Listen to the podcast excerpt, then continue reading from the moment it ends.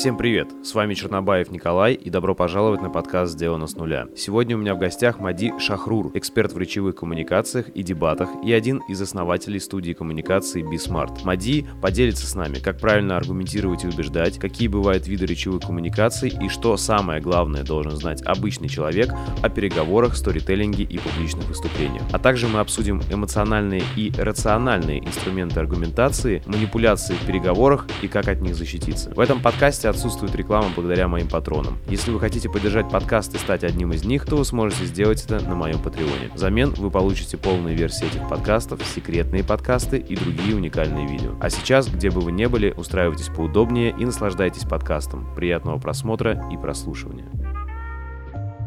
Мади, я тебе узнал от э, многих вообще своих знакомых. Э, они ходили к тебе учиться на курсы. Mm-hmm. Ты эксперт в публичных выступлениях и в дебатах, правильно? Mm-hmm. И можно сказать, для людей, кто не в теме, э, такой, ну, не знаю, такой налог привести, что у тебя черный пояс по словесному айкидо, или как сказать правильно? Ну, хотелось бы, наверное, ага. но там, э, знаешь, если говорить про спортивные дебаты, то, как и во многом спорте, биатлоне, например, угу. конкуренция очень высокая, и, конечно, сейчас мы уже э, не удел, то есть нужно, знаешь, постоянно защищать свой титул чемпиона, угу. поэтому я такой отошедший отдел спортсмен в этом ага. смысле. Мы периодически участвуем, но редко, потому что на спортивном уровне в России это более такое молодое развлечение, ага. скажем так. Но, был им точно, И да. был чемпионом лет да, 10 да. назад, круто. Ну, там много турниров, mm-hmm. поэтому э, здесь, ну, я не знаю, как в теннисе, да, сложно говорить, что ты вот э, самый крутой чемпион или не самый. Мы вот с Давидом, mm-hmm. с моим коллегой, с партнером, были, да, одной из самых классных команд на территории СНГ, русскоговорящих.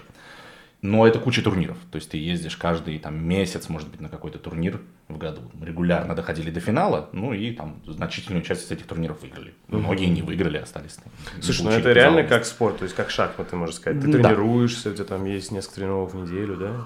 И...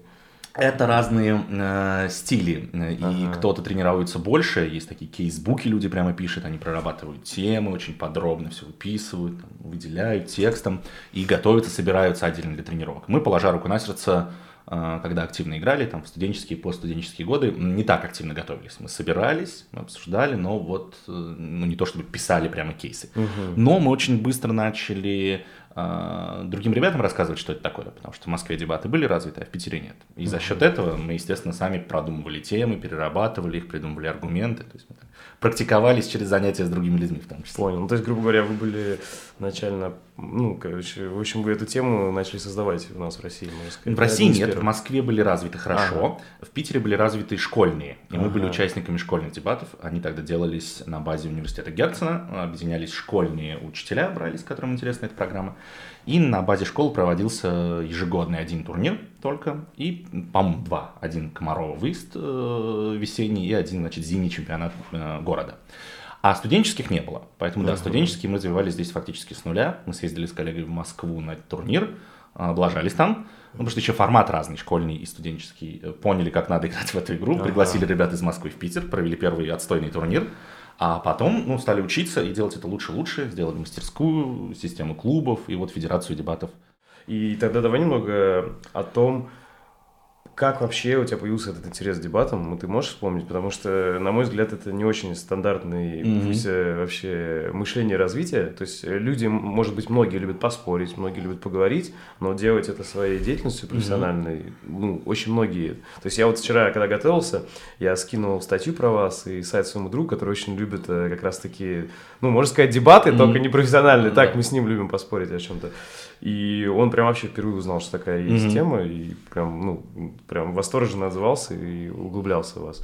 И вот интересно, как вообще это появилось, такой интерес, и как ты смог увидеть, что это может стать твоим ну, делом Я работы. не думаю, что я сразу видел, я не думаю, что э, там не в 11 классе, не там, может, на втором, на третьем курсе я бы сказал, я хочу заниматься там образованием и тренингами, то есть ну, я не уверен, что это такая mm-hmm. была история, мне кажется, хаотично достаточно это сложилось. Как сложилось? Сначала в классе в девятом, по-моему, пришел к нам наш учитель э, истории. Он был вообще человеком, который ну, там, повлиял на меня э, в значительной степени. И он пытался нам всегда прививать критическое мышление, по крайней мере, как я его понимал. Несмотря на то, что было написано в учебнике, он всегда пытался нам рассказать какие-то другие э, способы посмотреть на эту Точка ситуацию. Зрения. Да. Uh-huh. И э, э, говорил постоянно о том, что один из важнейших вопросов, которые ты можешь себе задавать, ну, то есть важно вообще задавать себе вопросы о том, что происходит с тобой, там, с твоей страной, с твоей историей и так далее. Слушай, очень крутой учитель был. И у нас был хороший коннект с ним, э, как у группы ребят, и как-то раз он пришел и сказал, ребята, вот есть такая, значит, активность, дебаты, есть даже турнир, мы можем на него заявиться, вот там такие-то правила, давайте попробуем. Ну, несколько ребят из класса, которые хотели, начали пробовать. В итоге все три года мы активно играли в школе, и я был, опять-таки, единственный там, кто э, постоянно был в этой команде. Угу. Потому что кто-то пробовал, ему просто ну, не очень интересно, и они уходили, да, там, или ради какой-то там повышенной угу. оценки это старались сделать. Кто-то...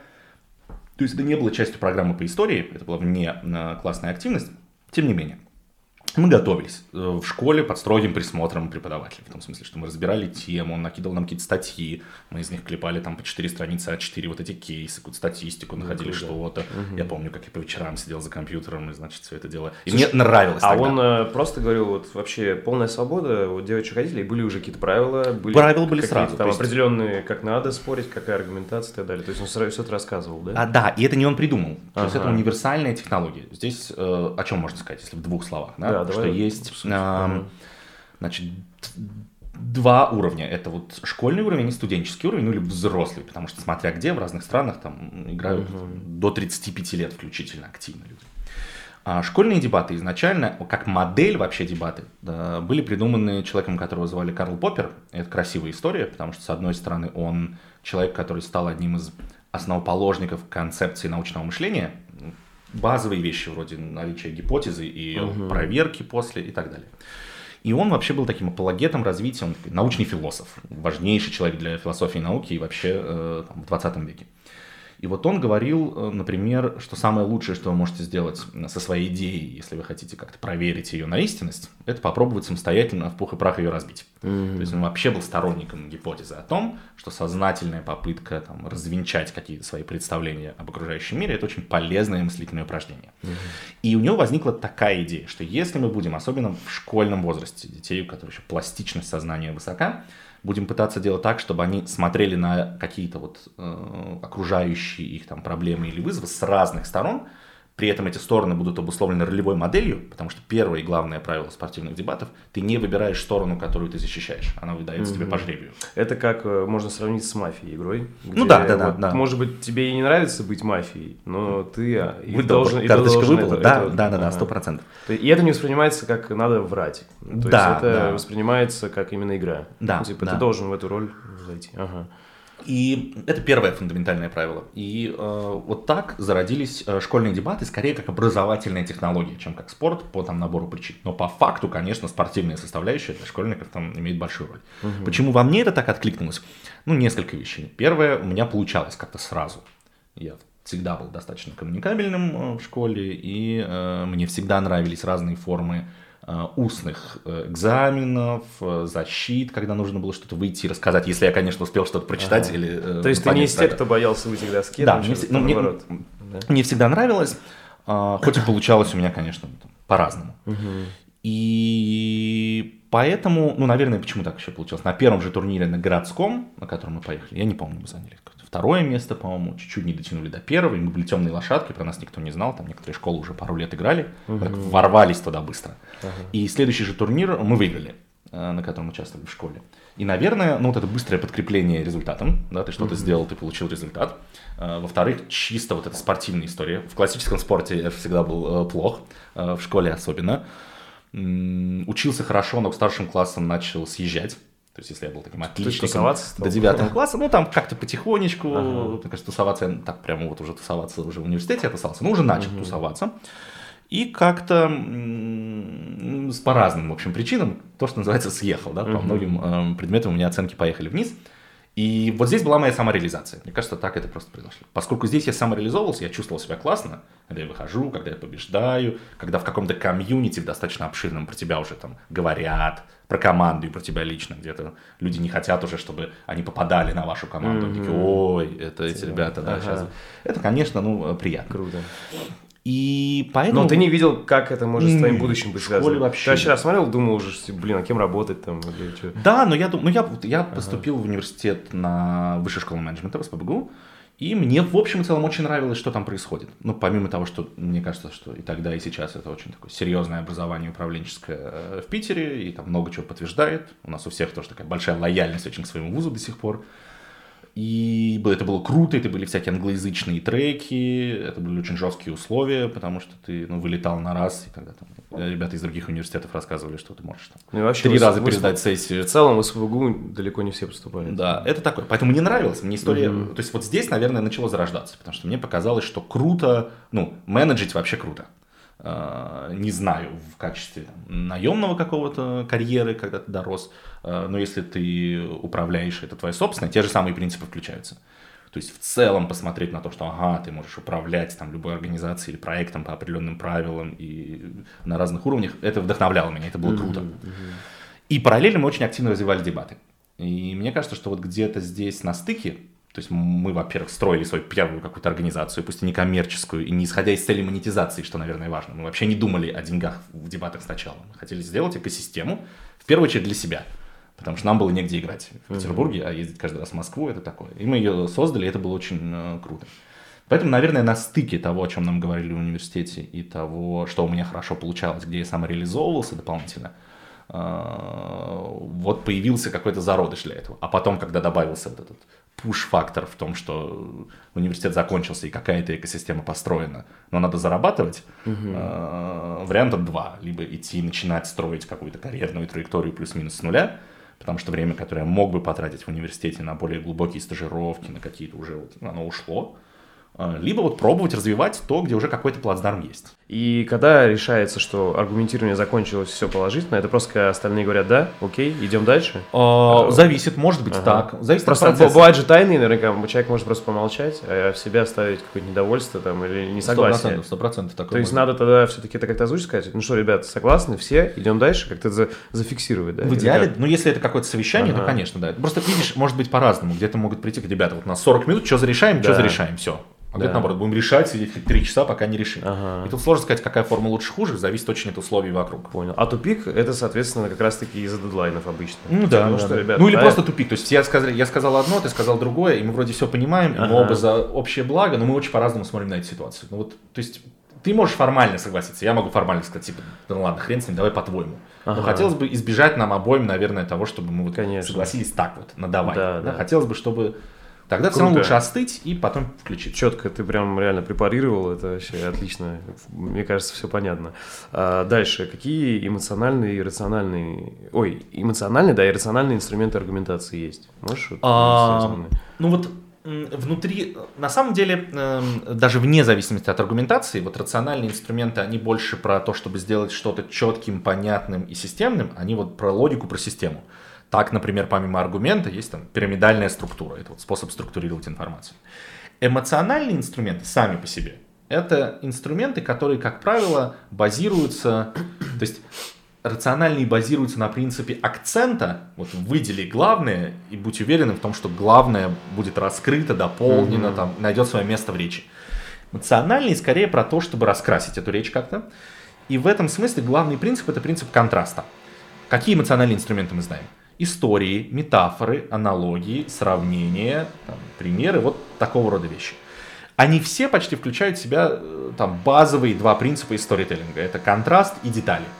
Детали делают речь контраст конкретной. это драматургия как раз? Да. Ага. А, ну, в широком смысле контраст это противопоставление чего угодно чему угодно. Да, вот, когда возникает какое-то напряжение. Угу, и угу. поэтому есть много разных форм контраста. В истории он становится сценарием или вот драматургической линией, вот этой дугой в метафоре, например, где нету истории, это тоже ну, противос...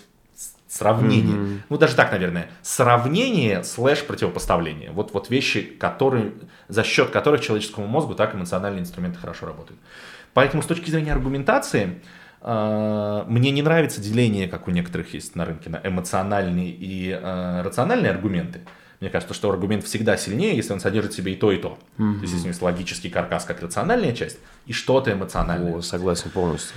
И что это может быть? А можно, можно ли сказать, что э, storytelling и вообще история ничего лучше этого пока не придумано? Это в плане, если она э, с логикой, с рациональной mm-hmm. составляющей, и в любом случае история должна быть эмоциональной, крутая, то вот ничего лучше этого нету. Вот нет? Я или, думаю, или нельзя так сказать? Я думаю, что может быть ну, ага. однозначно, так сказать, сложно, но ага. я сам согласен с этим, что это очень мощная штука, и принципы, которые лежат, видишь, ну то есть принципы, которые лежат в основе истории, точно не испортят любую речь. Потому что это вопросы про образную речь или яркую речь с акцентами, или это вопросы про удержание внимания за счет нарратива. То есть да, в истории есть нарратив, как последовательность действий. Если нарратив контрастный и детализированный, он становится историей. Угу. Если он э, не контрастный, не детализированный, он может быть отличным каркасом Примером. для речи.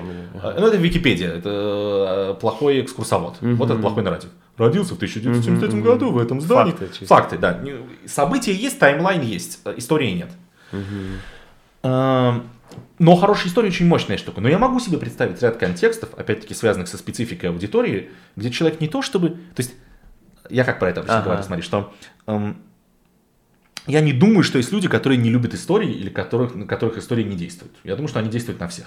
Но я думаю, что есть люди, которые в определенной обстановке склонны играть рациональных людей и сознательно не прислушиваться к истории. А, типа, давай к делу, да? Там, типа, да, сразу, да, давай, да, да, да, давай без воды, давай к делу, да, что да. ты мне свою историю ага, рассказываешь. Ага. И с такими одно может быть, одно может не пройти ну, в частности, цельная история может не пройти. Угу.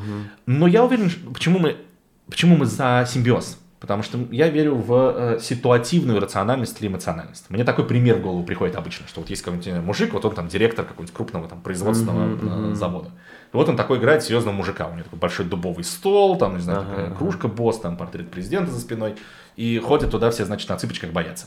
И вот он сидит и приходит к нему какой-нибудь сотрудник. И что-то пытается рассказать трясущимися руками, там бумажку подкладывает, начинает ему рассказывать историю, думает, что, давай быстрее, там все дела, ага. подпись завизирована, отругал, ушел. Через две минуты у него там, через пять минут новый придет. В эти пять минут набрал его, значит, э, Федя, его э, друган с университета, и рассказывает идет, историю. И рассказывает, как они сейчас э, на берегу речки, там в тумане, Шашлыки. рыбалкой начинают да, да. Или там закинули удочку, он такой под шофе уже немножко. И вот эти образы, которые он ему передаст, через эмоцию, через прямую, через то, что он напишет, вокруг какой такой туман сегодня, тут вот это. Вот эти эмоциональные вещи, они не являются даже историей. Но это эмоциональные приемы, метафоры, сравнения, аналогии. Они могут его до такой степени возбудить нашего руководителя, что это пятница вечер, и он такой, ладно, э, отмени эту встречу, я поеду.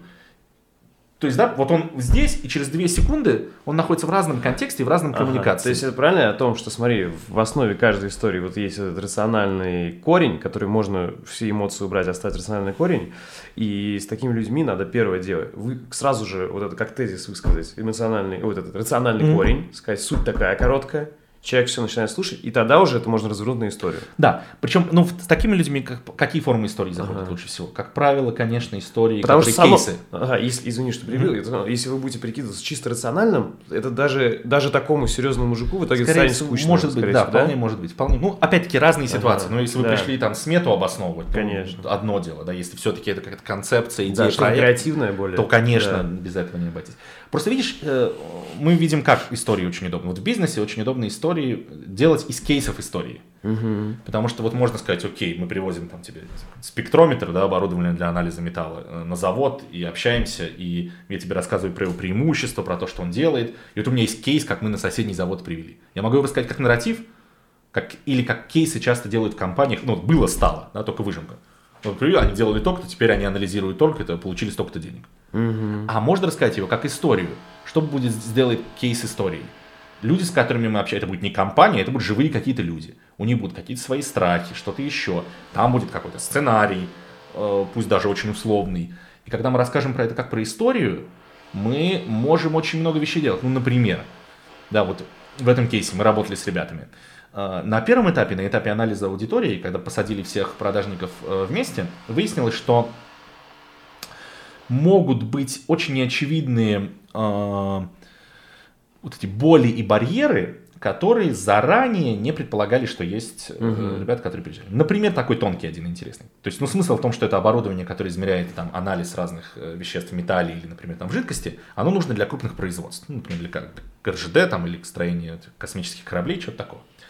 И там есть на рынке несколько альтернатив вкратце. Одна из них это там оборудование условно там китайское э, подешевле, есть европейское подороже, покачественнее, больше функционал. И старый российский метод мокрой химии, который позволяет проводить исследования по-другому, насколько я mm-hmm. понимаю.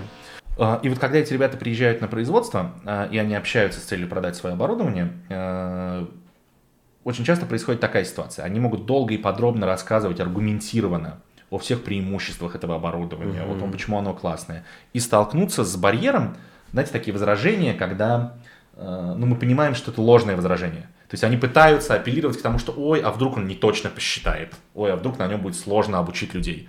Но он как человек, как специалист, это руководитель лаборатории, где проводит исследования, понимает, что ну реально с этим оборудованием будет лучше. Он не сам деньги выделяет, а коммерческий отдел выделяет. То есть в принципе, чего бы ему не согласиться. И когда ты продолжаешь одними и теми же аргументами ему, значит, э, пихать, ничего не получается. Да?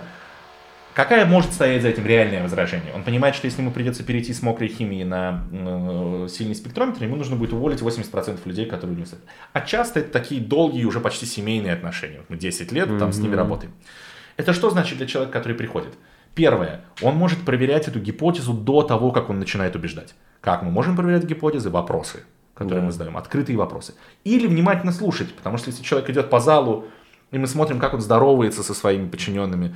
И мы задали уточняющий вопрос, ой, а, а давно вы вместе работаете или что-то? Он говорит, да, я с этими оболтусами 10 лет, ага. уже так они одно дело. И он скажет, да я бы их распустил, блин, завтра всех. Ага. То есть в этот момент я должен понимать, один или другой аргумент я могу использовать. А вот с точки зрения истории в этом аргументе, я могу дать, как я говорил, референс о том, что ну вот мы устанавливали на такой-то завод здесь. А могу этот референс подать как историю. И когда он становится историей, там появляется персонаж, какой-то сюжет и какие-то дополнительные детали эти детали способ либо вызвать, стригерить какую-то реакцию у человека, э, из которой я что-то про него пойму, что дальше использую, либо просто синхронизироваться. Например, многие такие начальники лабораторий э, считают, что они находятся на обочине, им приходится выбивать каждый рубль, и финансирование в целом на производство выделяется много руководством, а они как бы вот ну, по остаточному принципу. И если я рассказываю такому человеку историю, я еще не знаю, это его ситуация или нет, но чтобы почувствовать, я, например, слушайте, у нас был случай недавно, и вот там вот, э, там лаборатория, блин, прекрасные ребята, давно вместо работать сидел, но очень обидно, э, потому что, ну, они там серьезные ученые, все дела, их не финансируют практически. И нам пришлось, блин, очень долго бодаться там с коммерческим отделом, потому что на них всегда нет. Но в итоге они получили, и вот такие-такие-то исследования сделали. Ну, я очень условно, то есть там должно быть больше всего. Но я здесь показываю несколько ценностей, да, показываю, что для меня важно. То есть я понимаю, что они делают классную работу. Угу. И если у них похожая ситуация, то это позволит мне синхронизироваться намного лучше, чем пустой кейс. Потому что он подумает, да, это про меня, у меня такая же ситуация, на меня тоже не обращают внимания. И мне кажется, например, сейчас у меня мое возражение реально, что он, блин, да они просто там не поддержат. Я-то за, но они, а потом еще скажут, не ты там подписал, сказал, mm-hmm. тебе нужно, будут проблемы. Да? Здесь мне вроде косвенно показали, что на самом деле не только проблем, может, не будет, а еще и они за меня впишутся и сами уговорят то, чего я не могу уговорить. Э, в общем, могут быть разные. В общем, у истории действительно колоссальный потенциал. Где ее место в аргументе? Э, на уровне доказательства. Вот есть какая-то логика, мы можем всегда ее проиллюстрировать примером, или метафорой, или сравнением, или чем-то таким. Окей. А, можешь сказать какие-то топ-5 э, вот, манипуляций, когда пытаются, вот как ты сказал, знаешь, вот ты хороший пример привел, что он задает такие специальные, кидает контраргументы, которые невозможно опровергнуть. Типа, да, а вдруг это вообще сломается, а вдруг там, mm-hmm. ну, э, типа, а вдруг вообще завтра конец света. Ну, понимаешь, да? Вот, можешь какие-то такие топ, ну, это можно сказать манипуляция, нет? Да, вполне. Вот, можешь какие-то такие топ-5 манипуляций или ловушек, вот, которые в переговорах используют, которые надо замечать, как-то обрабатывать и, и выводить в, констру... ну, в конструктивное русло переговоры. Ну, я бы здесь вообще ага. рекомендовал отдельно изучить вопрос о там, видах логических ошибок и когнитивных искажениях. Вот две тематики. Mm-hmm. Просто ну, это требует такого это вот большого это, погружения. Канеман, то, что думай медленно решай. А, не, даже просто если вы вобьете логические ошибки и когнитивные искажения, вы найдете кучу Википедия. статей, ага. которые покажут Э, многие очень вещи, просто их там сотни, можно говорить по-разному. Ну, например, одно дело это ошибки, которые могут сознательно использоваться как манипуляции. Например, после не значит поэтому. Такая классическая ошибка, основывающаяся в том числе на, на искажении. Когда мы считаем, что если два события произошли одно после другого, то одно было причиной другого. Но это в сущности далеко не всегда так. Да? И очень часто вот это после не значит поэтому где-то против нас могут использовать, пытаясь что-то объяснить. Смотри, mm-hmm. здесь провели обучение, а тут показатели взлетели. Совершенно не обязательно, что это вообще связанные вещи, просто если они были расположены по очереди. Это значит, там разбивая такой аргумент или работая с ним, мы можем задавать дополнительные вопросы о том, что еще могло повлиять на эту историю. Или мы можем просто пытаться показать, это всегда хорошо работает, что на это могло повлиять еще много других вещей. Угу. Почему часто статистика или факты в этом смысле много плохо работают, ими можно легко манипулировать. Вот такой пример я привожу. Например, я говорю тебе, что нужно э, запретить курить в общественных местах, потому что есть большой э, ну, опыт международный, который показывает, что это очень круто влияет на увеличение здоровья нации в целом. Вот мы сделали так э, в Израиле, и мы снизили количество рака легких заболеваний там, на 6,5% за 3 года. А мы сделали то же самое в Исландии, и э, дети до 15 лет, которые начинают курить, их количество снизилось на 13% mm-hmm. за 2 года. И где-то еще сделали, и там тоже что-то произошло. Это может звучать убедительно, и даже если все бы эти цифры были бы правдой по сути своей, за каждой из них может скрываться примитивнейшая логическая ошибка. Да? В первом случае после не значит поэтому, потому что действительно в Израиле снизилось количество онкологических заболеваний. Но почему? Потому что э, все, кто попадали в ДТП, даже в мельчайшие с царапиной на машине, э, проходили моментально скрининг организма. Угу. Такая была введена норма. И очень многих людей выяснилось, что на ранних стадиях развития онкологии, поэтому ее удалось вылечить, поэтому снизилось. Это вообще не связано с курением. Угу. Да? Где-то э, снижение потребления табака, например, зафиксировано не из-за того, что его запретили курить в общественных местах, люди такие, ну теперь не буду курить, раз нельзя на улице. А потому что акциз сильно, например, вырос, официальные сигареты стали покупать меньше, потому что они стали дороже, но выросли э, продажи там табака Понял. или выращенный И табак. как тогда вот это тут истину понять? А, задавать, ну, Истину понять здесь, конечно, можно, скорее всего, только каким-то ресерчем или обсуждением, но если задача переубедить это переговоры ага. или показать человеку, что он в ловушке в этой находится, то можно просто, ну, предположить, что здесь, а ты уверен, что это произошло, потому что... Э... Так, а тут не становится как раз, э, не становишься ли ты на позицию как раз того человека, вот, который ты привел пример, какие-то невероятные выдумываешь события, почему это не будет, да? Как, как, как вот туда, то есть, э, понял, да, меня вопрос? Э, что, типа, вот мы начали с того, что одна, один из видов манипуляции, ты мне говоришь, вот инструмент конкретный, угу. и он э, приносит пользу. Угу. Э, а я тебе говорю, а вдруг этот инструмент сломается? Э, или там, а вдруг завтра этих инструментов уже, не знаю, поддержка прекратится. Э, и вот, вот это же как раз-таки такой манипулятивный вопрос, наверное, который сложно, абстрактно. Когда, знаешь, человек такой в растерянности, не знаю, что ответить на это. Ну, может быть, может быть, завтра война. Вот ты не становишься на позицию, когда э, ну, когда начинаешь ковыряться вот в этом примере с оздоровлением людей, э, вот на позицию этого второго человека?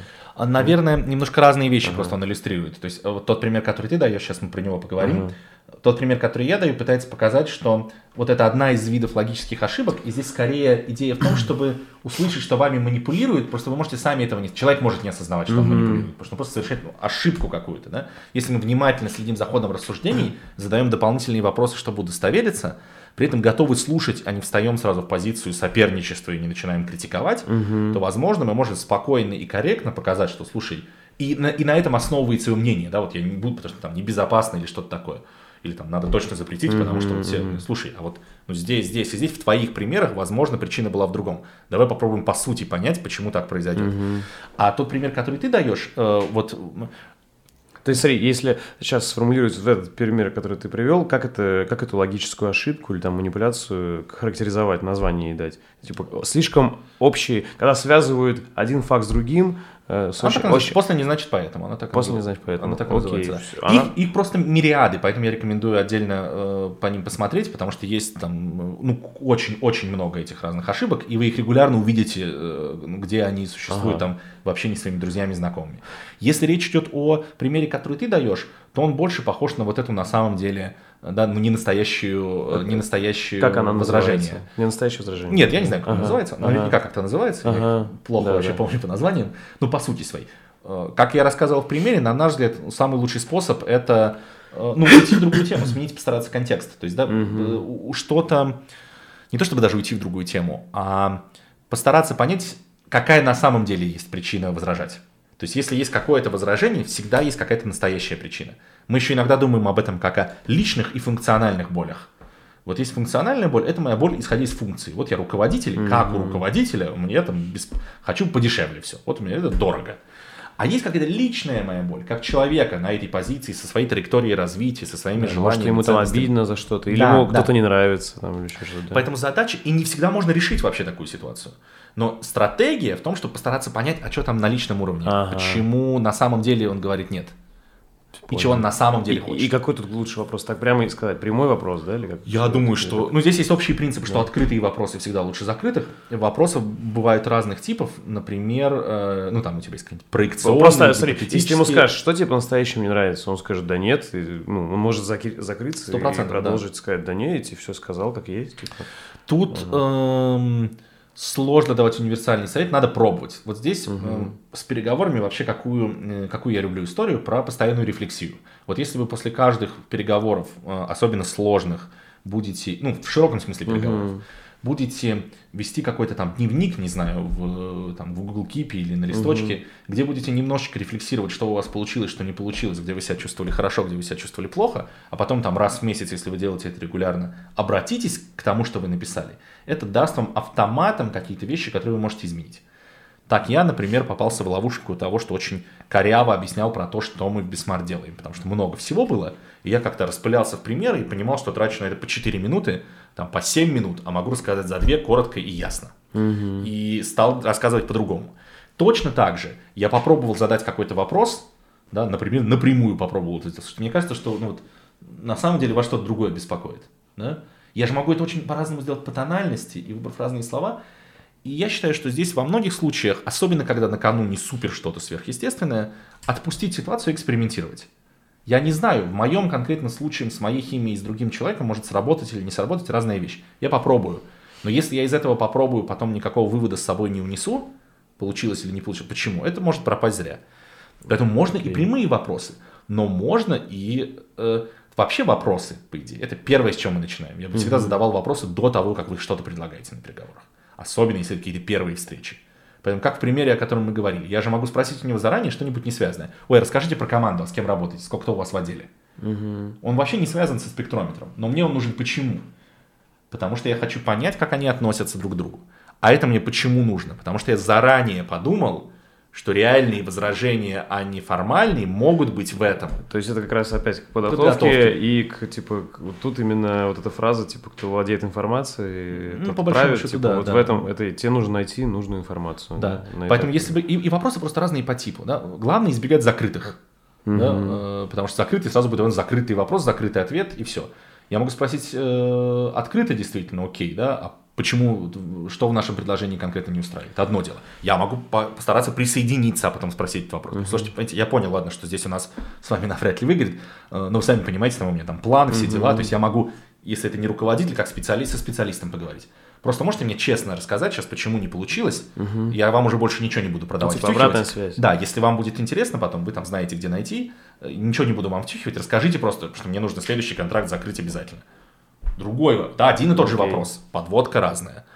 Можно по-разному с этим Окей, если- если вернуться к э, вот этим таким ловушкам манипуляционным, вот еще есть пример, э, я слышал, ты его где-то приводил, э, да или нет, когда говорят, ну, допустим, какой-то тезис, и говорят, да или нет, ну, типа, и ждут от тебя ответа, как раз закрытый вопрос. Да, да, и да. ты должен сказать, да или нет, и это как раз ловушка, насколько я знаю, да, то есть ты не обязан отвечать э, коротко да или нет, ты можешь вообще продолжить. Да, то есть вариантов больше, чем тебе предлагают. Да, да, Вот да, да, можно, абсолютно. можно сформулировать вот такую, да? А еще какие-то, можешь такие вот классические, может, из этого же типа, вот одну, две или...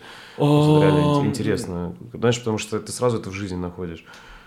Можно одну какую-нибудь. да, сейчас А, я пытаюсь прикинуть. С манипуляциями, м, что вот из последнего интересно такого я встречал. Манипуляции собственным авторитетом, например, очень распространенная. Ага. Когда, э, э, ну давай так, многие люди искренне, многие специально не разделяют критику позиции и критики себя. Да, Мне кажется, что если, например, я пришел с проектом как сотрудник, я что-то про него рассказываю, мне говорят, ой, проект тут твой здесь, здесь, здесь все плохо, то это как бы значит, что я плохой человек, плохой специалист и все остальное. И человек, когда говорит мне, что мой проект отстой или моя идея отстой, Тут значит, сразу что- на себя. что все, что значит, да, что это Мне кажется, это большинство не так. людей. Большинство. Это неосознанно очень понятная реакция. да. И многие люди пользуются этим манипулятивно с другой стороны. Мгм. Они, э, давай про два типа манипуляций здесь поговорим. Одни, они м, пытаются сделать так, что если ты критикуешь что-то, что они говорят, это значит, что ты как будто бы, ты что, мне не доверяешь, ты что, меня не уважаешь. То есть на самом деле там внутри вот это же сидит. Такое, знаешь, блатное немножко. То есть человек, например, рассказывает, партнеры там, серьезные, равные, там, да вот здесь там такие-то условия, э, там доставки такие-то, что. И им задают резонный, нормальный, это по сути, слушайте, а что, про- это проекционный вопрос. А что произойдет, если вдруг э, доставка не совершится? А что произойдет, если там все что угодно? да? И с одной стороны, есть рациональный вид от вопроса, слушайте, то есть три есть варианта. да. Можно пытаться сделать вид, что такого никогда не произойдет. Мне кажется, всегда это слабый вариант, потому что чем дальше, тем больше ну, люди как-то в коммуникации становятся про, там, про честность, про открытость. Ага. Поэтому можно сказать, слушай, да, такое может произойти, это будет закреплено договором, если это реально наш косяк, все живые люди, он будет исправлен в тех условиях, которых мы обговорим. Если это форс-мажор, никто не будет за это платить. Давайте, если это нужно, обсудим. С договором другая сложная вещь, что часто люди... Как только вы начинаете обсуждать, короче, договор в переговорах, если что-то пошло не так, troubleshooting, дело, как правило, не очень. Лучше принцип обсудить, который в этом переговоре, в договоре отражен. Окей. А другие варианты какие? Человек начинает э, говорить, что там, а если что-то с доставкой, и тут включается манипуляция. Да, и с другой стороны, он говорит, то есть фактически пытаются показать, что э, ты, значит, сомневаешься в нас, я, э, как будто я тебя обманывать, что ли, буду здесь. Например, про доходность по инвестиционному пакету менеджер рассказывает. Особенно это как раз-таки может быть у людей близких, э, потому что, типа, вот это можно манипулировать своим отношением, типа, ну, не хочешь друга обидеть. Там, Да, да, что-нибудь, да, да, да, да, да. То есть, и как в таком случае действовать? Надо стараться расставлять границы и рамки, да, о том, что по- просто проговаривать вещи, которые есть. Во-первых, чет, ну вот в любых работах с манипуляциями первой фразой важно очень четко показать а, одним тезисом а, свое отношение к высказанному. Да. Таких стратегий может быть несколько. Либо да, нет, то есть мы сами соглашаемся или не соглашаемся. Либо это никак не связано с моим доверием тебе. Или я сто процентов тебе доверяю как человеку, это вообще другой вопрос. Либо мы можем пытаться показать, что это манипуляция, как в случае с вопросом «да-нет». И тогда человек может, наоборот, в атаку пойти, типа, обидеться. может, типа, может. что это ты меня манипуляция? Но если он уже начинает это делать, да, здесь, то он может, конечно, и дальше пойти. Поэтому, наверное, сначала в конкретно взятом случае сказать лучше, что, окей, нет, я тебе полностью доверяю. Но дальше мы должны объяснить, почему сейчас этого доверия недостаточно. да. Доверие доверием, но мы понимаем, что есть такие, вот у меня был такой-то случай. Конечно. Давай обговорим это сейчас здесь на берегу, чтобы здесь э, не, не возникало никаких но. В случае с да нет, например, когда тебе говорят, да или Это, нет. это все относится к авторитету, да? Типа, доверие моего авторитета. Да, да, да, да, да. То есть вот, например, такая распространенная ловушка. А другая распространенная манипуляция, это на самом деле сама по себе вот эта жесткая позиция в переговорах. Да, ну вот, потому что когда говоришь о переговорах, у большинства людей сразу запрос, окей, а чего делать с, с чуваками, которые такие сидят, такие, «Мгм, мгм». Ну, И, ты и, и- и ты чувствуешь себя некомфортно, они как бы Да. вынуждают Ты своим состоянием тебя что-то делать. Да. Но это же манипуляция чистой воды.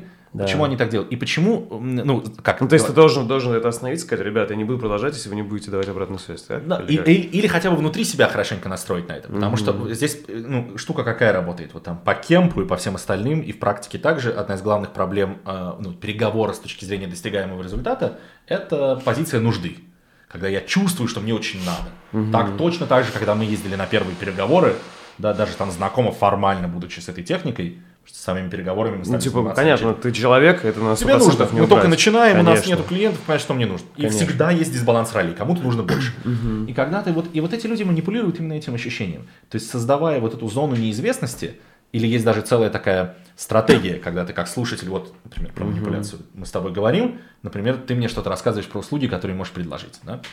И я такой буду сидеть и говорю, ну, расскажите, что там у вас. Ты мне рассказываешь, я такой слушаю, сначала молча киваю, ну, как бы, то есть видно, что мне в целом пофиг, но я ничего не говорю, Ага, такого, даю ага. тебе высказаться. И тебе кажется со временем, что все идет, в общем-то, неплохо, потому что видно, что я сложный, но я вроде тебя слушаю, и задаю даже какие-то уточняющие вопросы. Вроде все круто. Когда мы рассказываем, нам кажется, что все хорошо идет. И я такой, типа, ладно, это все понятно, а что вы решили, что это лучшее предложение, чем у других? Да? Мне кажется, ну, то есть это дороже и неинтереснее, вот мне так каждый Ага. день приходит. То есть я резко обесцениваю. Ага, это выбивая почву из-под ног. Я долго слушаю, потом, может быть, даже жестко показываю, что какое-то фуфло вообще. И человеку долго казалось, что все идет хорошо, а потом в одну секунду резко, и, и- и с другой стороны молчат. Это молчание вынуждает его что-то делать. И он такой, «М, Оправдываться начинает там. да, и все это очень слабая позиция. И дальше в этой стратегии, как она работает, как правило, есть следующий шаг, когда я э, показываю тебе способ выйти из этой ситуации, не потеряв лицо. Говорю, ну ладно, но А, сделайте скидку 30%, Всё, так уж и быть понял. возьмем. Классика. И для тебя это кажется уже успехом, потому что, фух, ну хоть что-то я унес, там была А по такая факту сло- он просто выбил скидку. С самого начала он это делал, потому что сидел, сидел в такой позе. Но именно потому что я позволил себе в эту игру играть, да, э, и значит я воспринимал эти, значит манипуляция прошла. То есть всегда надо помнить о своей ценности и того, что ты даешь, и как бы реальную цену этому Да. знать и не прогибаться под такие вещи. Да, потому что в переговорах это вопрос ну, в большинстве случаев нужды, да, и как только нужда начинает управлять тобой, то есть ты просто принимаешь ну, нерациональные, необъективные решения. То есть мне настолько надо, что я готов согласиться уже как угодно. Да. И тебе очень страшно, когда тебе говорят, слушай, ну если мы сейчас не договоримся или нет, то... Ну знаешь, как риэлторы, которые квартиру тебе показывают, и говорят, через полчаса другой человек въедет, если ты сейчас не возьмешь. Понял. И иногда есть риск, что реально въедет. Поэтому работа с нуждой это в том числе вопрос с тем, чтобы понимать, что любой клиент не последний. Ага. Они будут еще. То есть, если вообще резюмировать этот блок вот про манипуляции, ты рекомендуешь, э, главная твоя рекомендация, это прочитать про когнитивные искажения и ошибки мышления. Да, просто чтобы, Потому ну- что в основном все они в этом поле действуют, да? Я полагаю, что да, да. Просто на примерах вы сможете понять, какие у вас ситуации, и там ну, примерно понятно, что с ним делать, исходя из каждой из них, или хотя бы их видеть сначала в ситуациях, в которые вы попадаете, уже это поможет как-то скорректировать. Кстати, ты довольно подробно много про переговоры сейчас э, рассказал и прям по полочкам разложил. Если вот резюмировать, знаешь, попробовать за все время твое м, работы и опыта с переговорами, вот самое главное, что-то одно емко сказать, как ты думаешь, что это? Вот, вот что надо человеку знать о переговорах, самое главное, на твой взгляд? Ну, мне кажется, вот самое главное про нужду на самом деле. Нужду, да. Нужду. Просто контролировать собственное чувство нужды. Потому что внутри себя произрастает, и оно... То есть надо готовиться, надо все анализировать, но если мы там классно подготовились и все равно нами управляет чувство нужды, мы ну, не получим те условия, которые могли бы. Но второй не менее важный, это, блин, обалденно долго, го- ну то есть классно готовиться. Чем лучше вы готовитесь к важным переговорам, да, каким-то, тем лучше будет результат 100%. Э, Переговоры, как вот любая другая деятельность, э, лучший способ прокачаться – это постоянно в них пробовать практиковаться, да? То есть даже если ты знаешь, что там проигрываешь, это может быть все равно быть благодарен как бы росту в этом, да? Ну, вот То мне, мне нравится, я не знаю, да, может, она не ага. всем людям подойдет. И я, ну, как бы тоже не уверен, насколько это там супер корректно для Ага. всех. Но мне кажется, что для многих, для меня в том числе, такая внутренняя геймификация этого процесса круто помогает. Потому Что ну, сложно объективно абстрагироваться, особенно если это большой чек, и, например, у тебя от этого зависит твоя премия. И ты либо сейчас ну, выбьешь этот контракт, там, либо не выбьешь, и ты менеджер, и у тебя потом это твой KPI.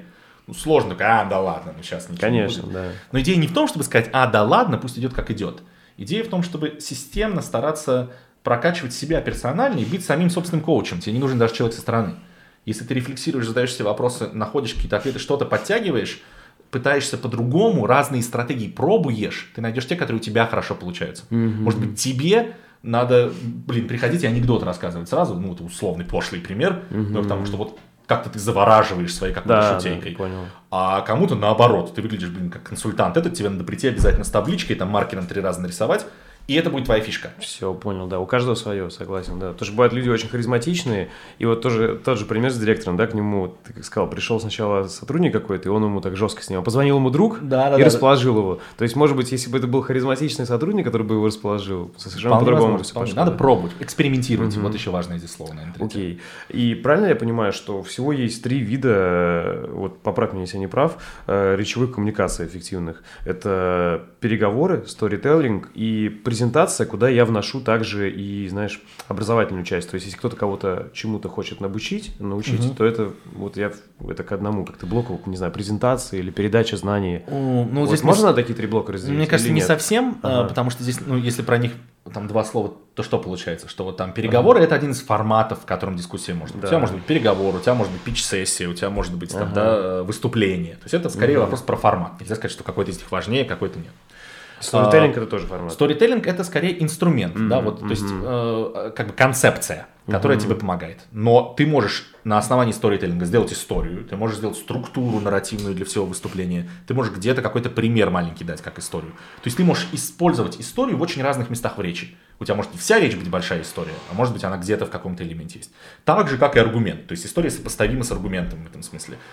Так же, как и какие-то другие формы. То есть одно это форматы, другое это инструменты. Понял, понял, понял. Тогда, ну, в целом, э, это такие или еще что-то есть добавить к форматам? Э, Вот инструменты, понятно, их очень много, а форматы еще какие-то? или- Ну, не, ну, форматов может быть, в Тоже очень много. много. Ну, вот, например, совещание, да, там, или Точно, метап, да. или отчетная презентация, с чем мы любим работать, когда крупная Я имею в виду, и они, и они еще, наверное, с развитием технологий новые появляются. Да, конечно. Короче, то есть их так жестко прям Я не думаю, что в этом нельзя, да? Потому что принципы, слава богу, одни и те же. То есть тебе везде надо понять про аудиторию, тебе везде, если ты делаешь аргумент, хорошо бы начать с главного, тебе везде не помешает Короче, главное корень история. вот этот понять.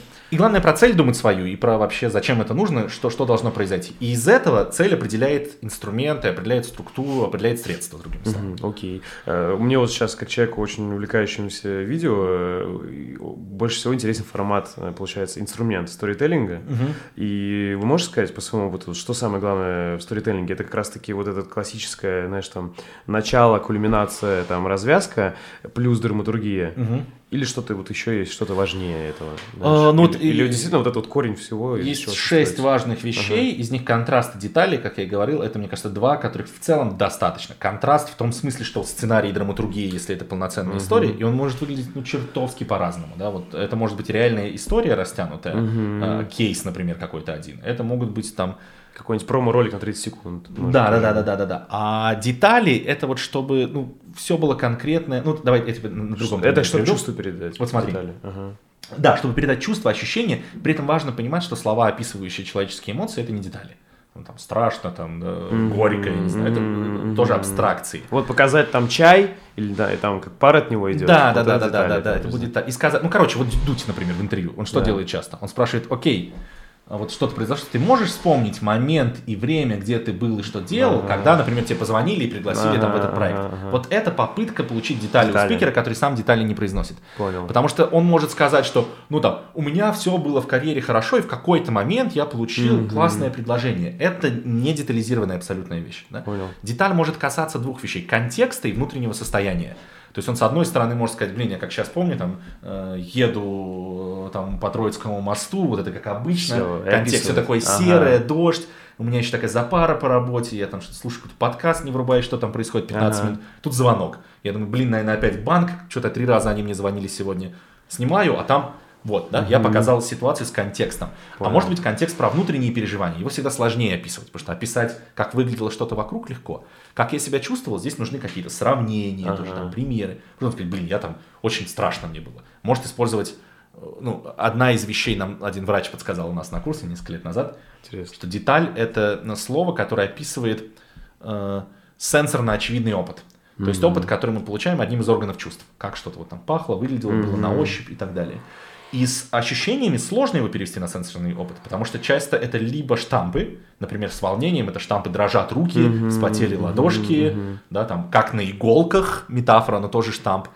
Вот это все хорошие Э, как бы такие способы перенести состояние, но за счет того, что они хорошие, они очень распространенные, поэтому теряют свою силу, потому что их постоянно используют. Понял, это штамп. Ага. Да, или типа бабочки в животе. Вот это же да. обалденное по своей сути. Она угу. попытка передать физическое ощущение э, намного лучше, чем сказать, я там разволновался. Да, да, да, да. Классно. И он стоит использовать. Но если у нас получается придумать что-то вот такое еще э, как бы по-другому, как, это, как про это обычно не говорят, то мы, ну, скорее всего, у нас хорошее чувство языка, может быть, мы поэты в душе. Ага. И это круто, потому что такие детали уникальные. Окей, то есть про сторителлинг можно резюмировать, ты считаешь, самое главное это детали и контраст. И контраст, да. Ага, окей. А, слушай, а что-то вот по переговорам поговорить, что самое главное про сторителлинг. А в выступлении, что, на твой взгляд, самое главное, это как раз-таки подготовка? Структура. Или... Структура. Я бы так сказал. Ага. То есть в переговорах почему нет? Потому что любая тет-а-тет коммуникация э, все-таки она... Ну, вот есть какой-то монолог у меня, я тебе рассказал про свою компанию или про предложение. Дальше мы общаемся. То есть там, там вопросы будут важнее, чем структура. Выступление однозначно э, подготовить выступление значит подготовить структуру этого выступления в первую очередь. Окей. Okay. Э, что значит подготовить структуру? Видеть, какие там есть элементы, как они взаимосвязаны, и самое главное понимать почему. Это знаешь, как вот если мы делаем прототип там сайта или, например, концепцию mm-hmm. видео, можем сказать, ну, вот это здесь, это здесь. А можем объяснить, почему здесь в три колонки, а не в две, почему таким шрифтом или не таким, почему джингл да. такой, почему заставка такая. Потому что когда мы об этом думали, мы, скорее всего, имели в виду, что это на э, пользователя или на слушателя создаст определенное впечатление. Mm-hmm. И вот когда мы описываем эту логику, то на самом деле э, все происходит. И э, вопрос структуры это вопрос про функциональный подход, чтобы вы понимали, какие блоки в вашей речи там нужны, зачем и почему. Какое влияние они на слушателя должны оказать. И где следить за тобой, если вот кто-то из ребят не знает тебя, кто будет смотреть? Э, в любой из социальных сетей, я думаю, что мы оставим эти ссылочки. Да, я не очень хорошо их веду все. Э, в Инстаграм у меня такой, знаешь, это Инстаграм путешественника. Я туда, когда уезжаю раз в несколько месяцев в путешествие, ага. я выкладываю 5 фотографий э, из путешествий, потом на полгода он молчит. Ага. В сторис я не умею, но, может, еще научусь. Поэтому он не очень обновляемый, но живой. Ага. Вконтакте и Фейсбуке я тоже особенно ничего не пишу на своей странице. Я не, не, не очень их развиваю. Может, у вас ваши активные соцсети как бренды? Бисмарт или Ну вот они стали сейчас опять быть плюс-минус активными несколько месяцев и будут очень активно развиваться. У нас запускается новая рассылка. Вот, как я говорил, скоро запустится подкаст. И у нас пишутся статьи на VC, которые э, существуют. Поэтому э, на моей странице есть все репосты с наших э, сетей, но, наверное, вот как бы о нас как о сущности и о полезности о какой-то, это больше про Э, ну, можно базово думать о группе в ВКонтакте или на Фейсбуке, потому что там есть и все другие ссылки и на все. Ну, все приложим, подписки, да. да, и так далее. Все, супер. Спасибо, что нашел время и пришел. Да, было очень приятно, спасибо. Спасибо за внимание. Если вам понравился выпуск и вы хотите внести свой вклад в продвижение подкаста, то, пожалуйста, поделитесь им с друзьями, оставьте отзыв в комментариях и нажмите колокольчик на YouTube-канале. Также вы сможете поддержать подкаст, став моим патроном по ссылке patreon.com чернобаев и получать полные версии этих подкастов, секретные подкасты с ответами на ваши вопросы, уникальный контент из моей творческой профессиональной жизни и доступ в закрытый чат единомышленников. Всем спасибо и всего доброго.